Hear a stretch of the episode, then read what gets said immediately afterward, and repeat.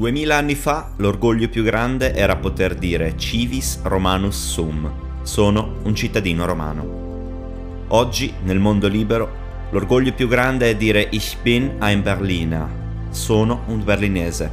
As a free man, I take pride in the words ich bin ein Berliner. Il presidente degli Stati Uniti John Fitzgerald Kennedy deve fermarsi più volte durante il suo discorso a causa dei continui applausi delle oltre 200.000 persone che affollano la Rudolf Wilde Platz. È il 26 giugno 1963, un momento cruciale della guerra fredda. Un sostegno morale al popolo di una città divisa, tanto che tutta la forza comunicativa di quelle parole si legge ancora oggi su qualche muro della capitale tedesca. Non certamente su quel muro di cemento alto 3 metri e lungo circa 150 km che due anni prima era stato costruito dal governo della Repubblica Democratica Tedesca, grazie al sostegno dell'Unione Sovietica, per impedire ai cittadini dell'Est di varcare il confine.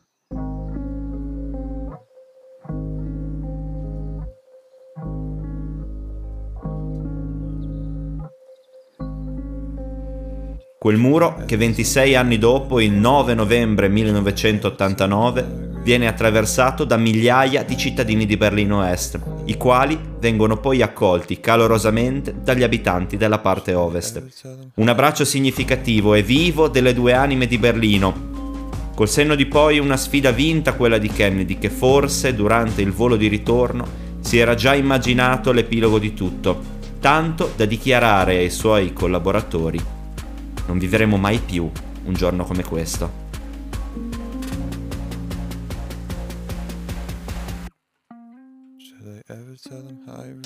Raccontiamo oggi la storia del campionato europeo di calcio 1992, una vicenda i cui equilibri iniziali sono profondamente trasformati dagli stravolgimenti sociali e politici che si susseguono tra la fine degli anni 80 e l'inizio degli anni 90.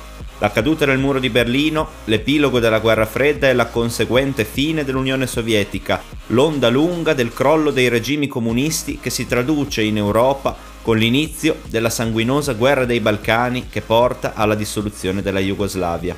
Dal punto di vista sportivo, la prima ed unica competizione europea che racconta della vittoria di una nazionale chiamata solo all'ultimo minuto, poiché non avrebbe nemmeno dovuto prendere parte a quel torneo. La cronaca di un successo che a distanza di 30 anni è rimasto indelebile nel cuore di tifosi ed appassionati. Momenti che mentre li stai vivendo capisci che non si ripeteranno più nell'arco di tutta la vita. Peter Schmeichel, Kim Wilford, Brian Laudrup, Richard Müller-Nielsen. Questi solo alcuni nomi dell'impresa della Danimarca nei campionati europei di Svezia 92.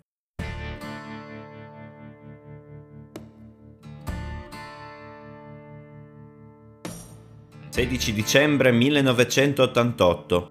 La Svezia si aggiudica l'assegnazione della nona edizione del campionato europeo di calcio. Un'importante occasione per il paese scandinavo, dato che per la loro nazionale si tratterà di un esordio assoluto in una competizione così importante.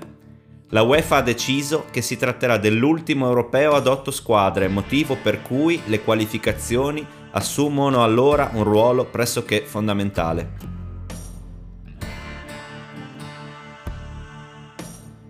L'Italia si presenta a quelle qualificazioni con la delusione del mondiale casalingo disputato nel 1990 ancora impressa nella mente a chiare lettere. Il commissario tecnico Azeglio Vicini è stato confermato alla guida degli azzurri perché, nonostante tutto, per molti addetti ai lavori si tratta di una delle nazionali più forti di sempre. L'obiettivo primario di Vialli, Baggio e compagni diventa dunque quello di spazzare via le critiche assicurandosi la qualificazione ad Euro 92, dove gli azzurri si presenterebbero sicuramente tra le favorite. La nazionale di Vicini incappa però in qualche passo falso e si presenta così alla penultima giornata di qualificazione da seconda in classifica, alle spalle dell'Unione Sovietica, quando le due avversarie si fronteggiano nella gara decisiva è il 12 dicembre 1991. Solo tre giorni prima i rappresentanti dei governi di 12 paesi del vecchio continente avevano iniziato a gettare le basi per il futuro della comunità europea con il Trattato di Maastricht. L'aria di rinnovamento che si respira in tutta Europa riesce ad arrivare anche in Unione Sovietica, tra le mille contraddizioni di quel tormentato periodo. I fatti dicono che lo stadio Luzhniki di Mosca si chiama ancora Lenin e che tre mesi prima di quella partita un gruppo di dissidenti di Mikhail Gorbachev aveva tentato di prendere il controllo del paese attraverso un colpo di Stato.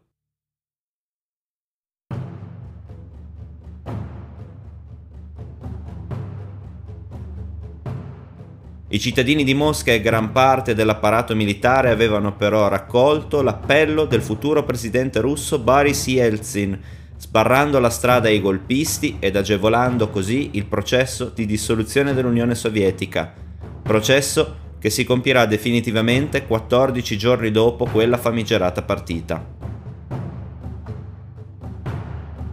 In quel clima surreale allo stadio Lenin anche i giocatori dell'URSS lo avevano capito. La nazionale in cui militavano avrebbe cessato i battenti di lì a poco e nessuno di loro poteva presagire se e per quali colori avrebbe giocato. Sul campo, intanto, c'è una qualificazione da conquistare. Una partita bloccata fino all'ultimo minuto, quando arriva l'occasione più ghiotta per gli azzurri. Il commento Rai dell'epoca cura di Gianni Cerquetti. Vialli. Crippa. Il cross sfiora Giannini, Rizzitelli, palla sul sinistro, palo! Ancora Viali, ancora Rizzitelli, si ostacolano. Poi Maldini colpisce troppo di esterno. Ancora palla gol.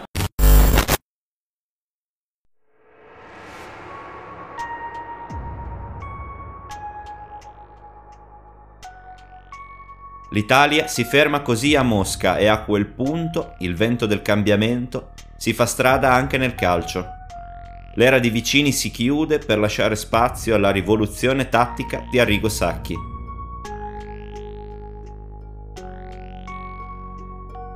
L'ultima partita disputata dall'Unione Sovietica è quella che conclude il girone di qualificazione per Euro 92, una vittoria per 3-0 ai danni di Cipro. Agli inizi del 1992 la mosca del pallone è nel caos si sviluppano due federazioni parallele su base nazionale, due proposte di cambiamento molto diverse tra loro. A rassicurare tutti è l'ex presidente della Federcalcio sovietica Vyacheslav Koloskov. In Svezia ci saremo. La nostra nazionale sarà formata dalla selezione dei migliori giocatori di club della neonata Comunità degli Stati Indipendenti. Niente più bandiera rossa con falce e martello, ma un anonimo vessillo bianco con una scritta in blu. CIS, Comunità degli Stati Indipendenti, appunto.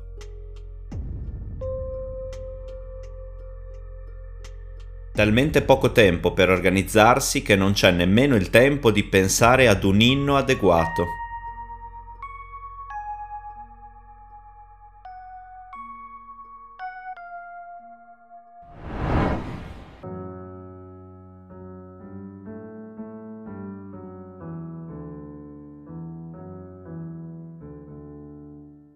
L'inno alla gioia, l'opera del poeta tedesco Schiller, utilizzata nella parte corale della nona sinfonia di Beethoven. L'augurio per l'inizio di una nuova storia del mondo, l'auspicato raggiungimento del traguardo della fratellanza tra tutti gli uomini, la celebrazione dell'uguaglianza a tutto tondo, la caduta del muro di Berlino, la crisi e il successivo crollo dell'Unione Sovietica, una moltitudine di ingredienti che creano le migliori premesse per un radioso avvenire dell'Europa, che forse non è mai stata unita come in quegli anni.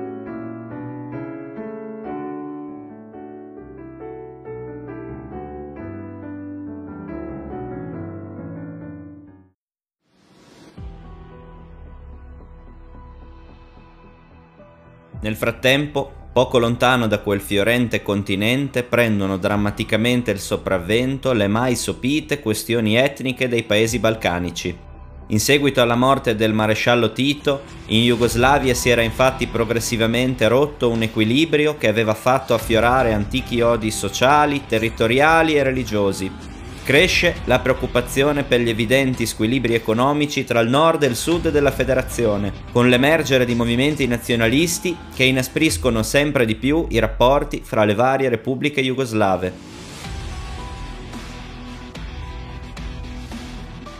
La sopravvivenza della nazionale Jugoslavia, che bene aveva fatto nei mondiali di Italia 90 raggiungendo i quarti di finale, viene messa a rischio. Croazia e Slovenia dichiarano la propria indipendenza dalla Jugoslavia nel 1991, provocando la risposta militare dell'Armata Popolare Jugoslava. L'Occidente torna così a conoscere il dramma della guerra per la prima volta dalla fine della Seconda Guerra Mondiale un'evoluzione degli eventi così rapida da sembrare fuori controllo. Simbolo di quei conflitti di indipendenza è la città croata di Vukovar, devastata tra l'agosto e il novembre del 1991 da sanguinose battaglie con la morte di più di 6.000 persone tra civili e militari. La nazionale jugoslava era riuscita, nonostante tutto, a centrare la qualificazione per Euro 92 grazie soprattutto all'affermazione dell'attaccante della Stella Rossa Darko Pancev, successiva meteora per l'Inter di Moratti.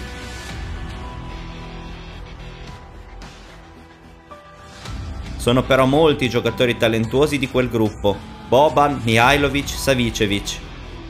Molti hanno vinto la Coppa dei Campioni nella stagione 90-91 con la Stella Rossa di Belgrado, alzando il trofeo dalle grandi orecchie presso il neonato stadio San Nicola di Bari, impianto sportivo progettato dal celeberrimo Renzo Piano.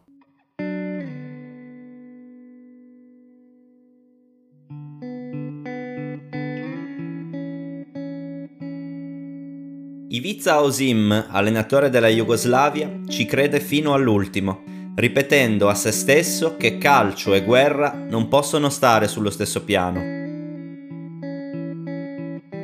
Vorrebbe gridare al mondo che l'anima di quella squadra può trionfare, nonostante tutto.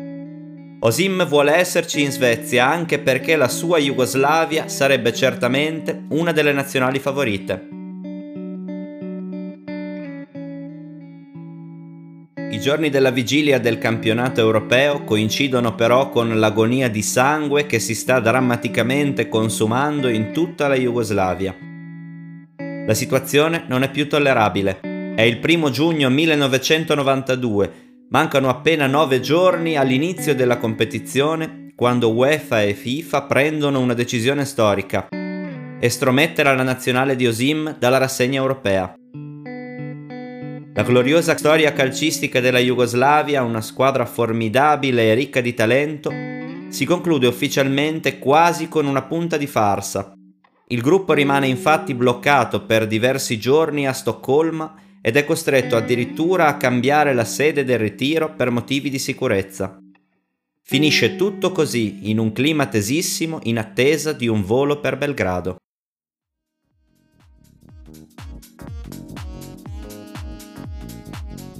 La nazionale balcanica viene sostituita all'ultimo con la prima eliminata del proprio raggruppamento di qualificazione, la Danimarca, alla terza partecipazione ad un campionato europeo. La nazionale danese era stato in grado di lasciare il segno nell'opinione pubblica con il raggiungimento degli ottavi di finale a resordio nel campionato del mondo di Messico 86. Allora L'allenatore era il tedesco Sepp Piontek, il quale fu capace di costruire un collettivo eterogeneo di calciatori pratici e creativi, un vero e proprio mix esplosivo, tanto da valere a quel gruppo il soprannome di Danish Dynamite. Naturale successore di Piontek alla guida dei danesi è il suo ex assistente Richard Müller-Nielsen, il quale deve però fare i conti con il declino dei protagonisti del mondiale di sei anni prima, trovandosi obbligato a promuovere giovani emergenti. Durante la fase di qualificazione, il nuovo tecnico entra anche in rotta con i due talenti più cristallini della squadra, i fratelli Brian e Michael Laudrup, probabilmente i due calciatori danesi più forti della storia. Un rapporto che si deteriora sempre di più fino a spingere Michael ad abbandonare la nazionale. La Danimarca era allora arrivata seconda nel girone mancando la qualificazione per un punto a vantaggio della Jugoslavia. Quando Müller-Nielsen viene a sapere del ripescaggio, mancano solo 9 giorni alla partita di esordio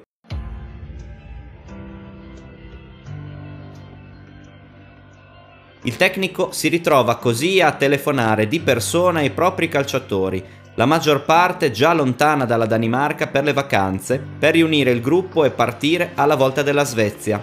Riesce persino ad incassare il sì di Brian Laudrup, facendogli la promessa che vinceranno l'europeo. La stella danese sorride alla cornetta del telefono, ma accetta l'invito. A nulla valgono invece gli sforzi per convincere il fratello di Brian, Michael Laudrup, fresco campione d'Europa con il Barcellona. Brian e Müller Nielsen provano a convincerlo fino al 5 giugno, termine ultimo per consegnare la lista definitiva, senza riuscire però nel loro intento. Il resto della rosa si costituisce in gran parte di giocatori del campionato danese, con l'aggiunta di qualche giocatore della Bundesliga, come il centrocampista Andersen e l'attaccante Povelsen. Tra i pali, il nuovo numero uno del Manchester United Peter Schmeichel, capace di arrivare ad un passo dalla finale di Coppa UEFA nella stagione precedente con il Brøndby, il miglior risultato di sempre per una squadra danese.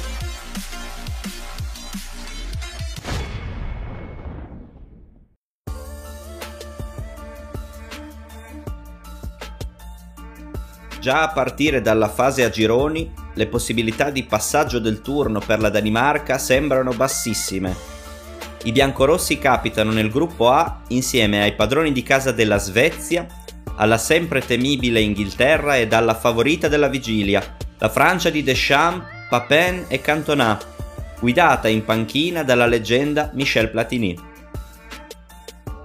L'altra potenziale favorita è invece finita nel gruppo B, stiamo parlando della grande Olanda di Rijkaard, Gullit e Van Basten, le tre stelle del Milan dell'era Berlusconi, a cui si è aggiunto il talentuoso centravanti dell'Ajax Dennis Bergkamp.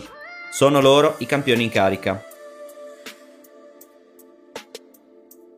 Gli olandesi dovranno affrontare la Scozia, esordiente assoluta del torneo, la già citata nazionale della Comunità degli Stati Indipendenti e la novità Germania, la prima volta dei tedeschi uniti dopo la caduta del muro.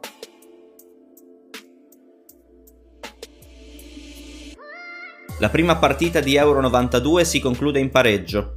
I padroni di casa della Svezia riescono con sorpresa a fermare la Francia sull'1-1. Pareggia anche la Danimarca in uno scialbo 0-0 contro l'Inghilterra. La seconda giornata mette di fronte le due nazionali del nord Europa, Svezia e Danimarca, con l'affermazione degli svedesi grazie ad una rete dell'attaccante del Parma, Brolin. L'esperienza dei biancorossi sembra già giunta al termine, anche se Francia e Inghilterra si dividono la posta per 0-0. Nell'ultima partita serve sconfiggere la Francia e augurarsi che la Svezia riesca a battere l'Inghilterra, una congiunzione di astri difficile ma non impossibile. Larsen riesce a portare i vantaggi danesi dopo solo 8 minuti, ma nella ripresa arriva il pareggio di Papin. Sembra tutto finito, ma al 78 minuto una zampata dell'attaccante Elstrup rimette la Danimarca avanti. Passano appena 4 minuti quando arriva l'incredibile notizia che il risultato di Svezia e Inghilterra, anch'esse ferme sul momentaneo 1-1, è cambiato. Rolling. There's a zest about Sweden now, which is very impressive indeed. Rolling, darling. That It's glorious! Absolutely glorious! Thomas Brolin! È ancora Brolin ad andare a segno, mandando in estasi i tifosi di casa.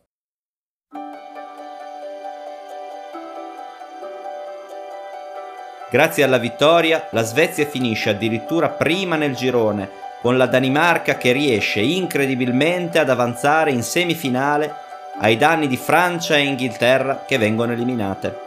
Nell'altro girone è l'Olanda a finire prima. Gli Orange sconfiggono la Scozia per 1-0 all'esordio e vengono fermati sul pareggio dalla comunità degli stati indipendenti per 0-0.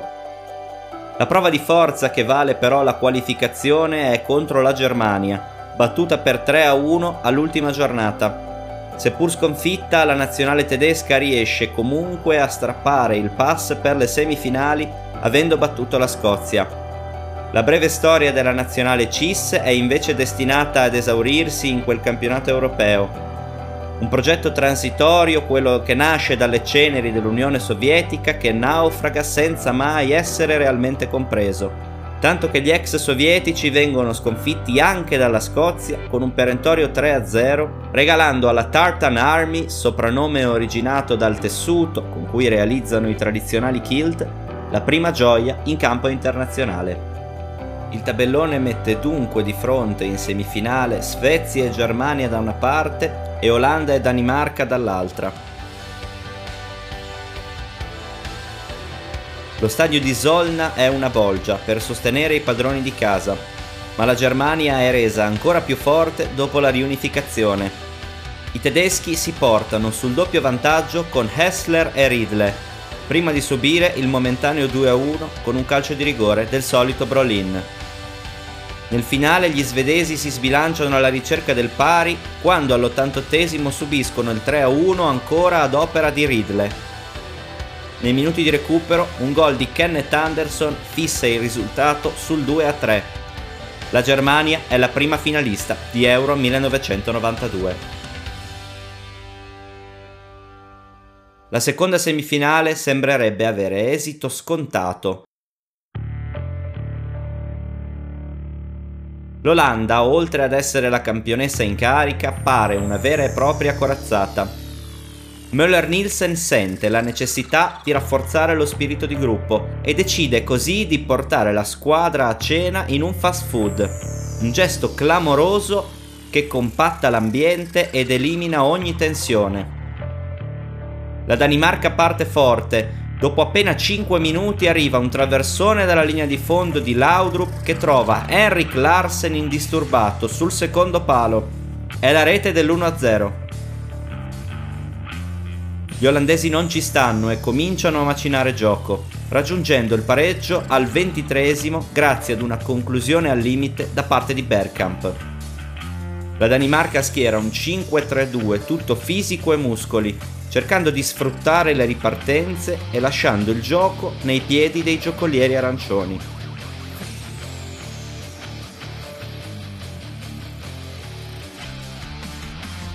I minuti passano e si arriva al 33esimo. Un lancio quasi alla disperata dalla retroguardia danese trova il centrocampista Wilford in buona posizione. Colpo di testa dal fondo per mettere al centro, altra zuccata di Laudrup ribattuta da un ennesimo contrasto aereo di Kuman. Il pallone si trova ora al limite dell'area. Lì vicino c'è un giocatore. Indossa la maglia numero 13 e ha la maglia biancorossa.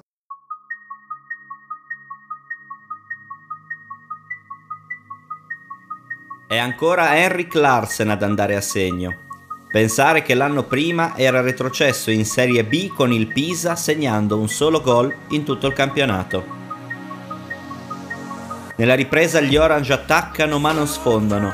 La Danimarca è vicina a centrare una clamorosa finale, ma in un contrasto al limite arriva il grave infortunio del centrocampista Andersen, uno scontro violentissimo con Van Basten che terrà il calciatore danese lontano dal campo per i successivi 11 mesi.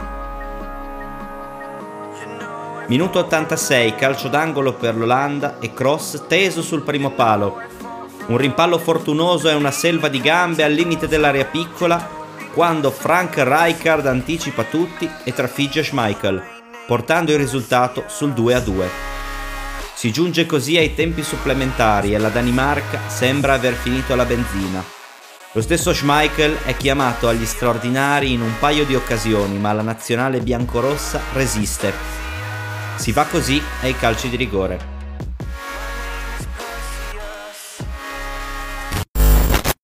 Dal dischetto i danesi sono glaciali e come nel più classico dei thriller, a sbagliare è il più forte. Il tiro dagli 11 metri di Van Basten viene respinto da Schmeichel e porta la Danimarca in vantaggio. L'ultimo rigore spetta a Kim Christofti, un difensore. Una rincorsa quasi assente la sua, solo un passo. Ma è quanto basta per spiazzare il portiere. Looks at the referee again, it's a short approach to the ball, and he's done it! Oh, what a way to win it! A sensation in the semi-final in Gothenburg. Denmark have defied all the odds to reach the final. La Danimarca è incredibilmente in finale.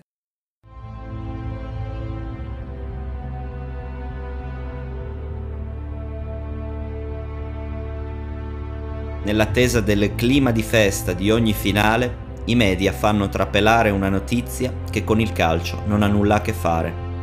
La figlia del centrocampista della Danimarca Vilfort, a soli 8 anni, ha contratto una grave forma di leucemia.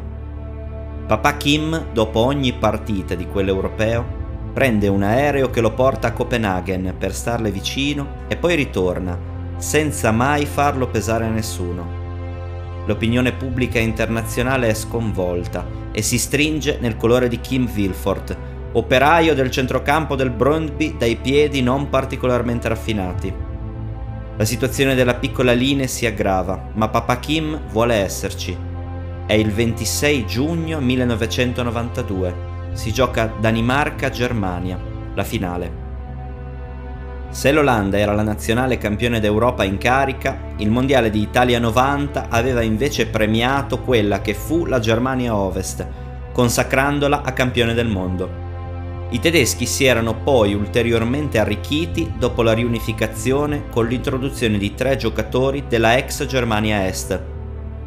Müller-Nielsen carica i suoi con una frase che ripete come un mantra: bisogna partire aggressivi e non aver paura di nessuno. E così fanno. Passano appena 18 minuti e c'è ancora un pallone al limite. Questa volta Larsen non c'è perché ha appena fatto un assist. C'è però Johnny Jensen, altro giocatore del Brøndby, una botta violenta la sua dal limite dell'area e la rete del vantaggio. La Germania reagisce e crea, ma si trova davanti ad uno straordinario Peter Schmeichel. L'estremo difensore danese sembra insuperabile con un colpo di reni riesce a deviare sopra la traversa una potente incornata di Klinsmann prima di respingere un preciso tiro angolato dello stesso giocatore tedesco solo qualche minuto più tardi. Il traguardo si avvicina metro dopo metro, minuto dopo minuto. Ne sono trascorsi 78 quando arriva un altro, ennesimo pallone al limite. Sulla sfera questa volta c'è il numero 18 ma ha sempre la maglia biancorossa. Una finta che manda a vuoto due avversari, si sposta il pallone dal destro al sinistro e lascia partire il tiro.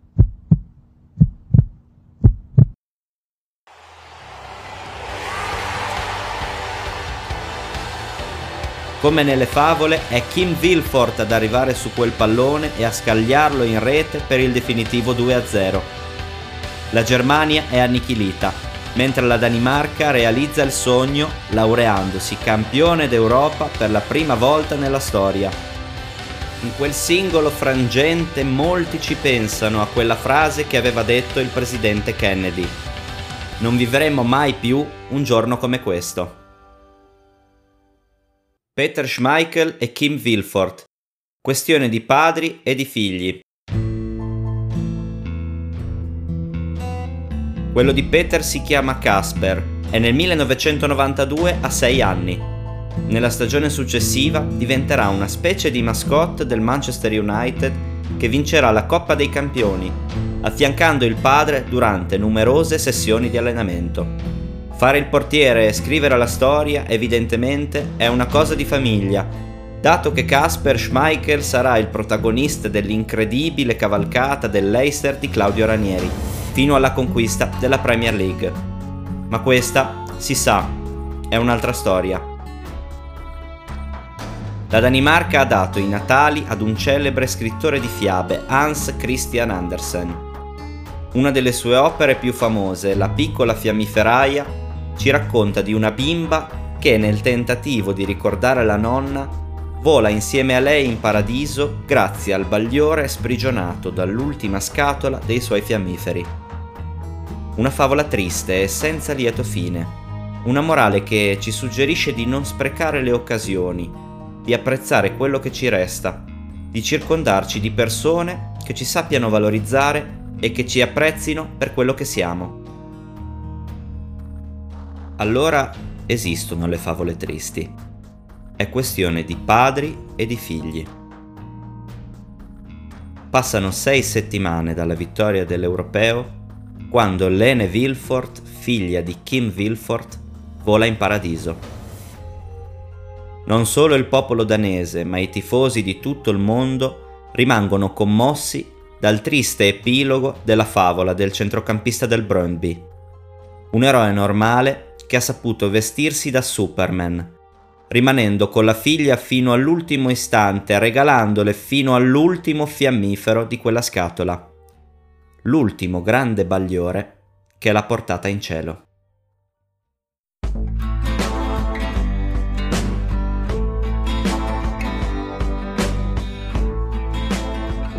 Potete riascoltare i nostri podcast su Spotify attraverso il contatto di canale Europa Sport.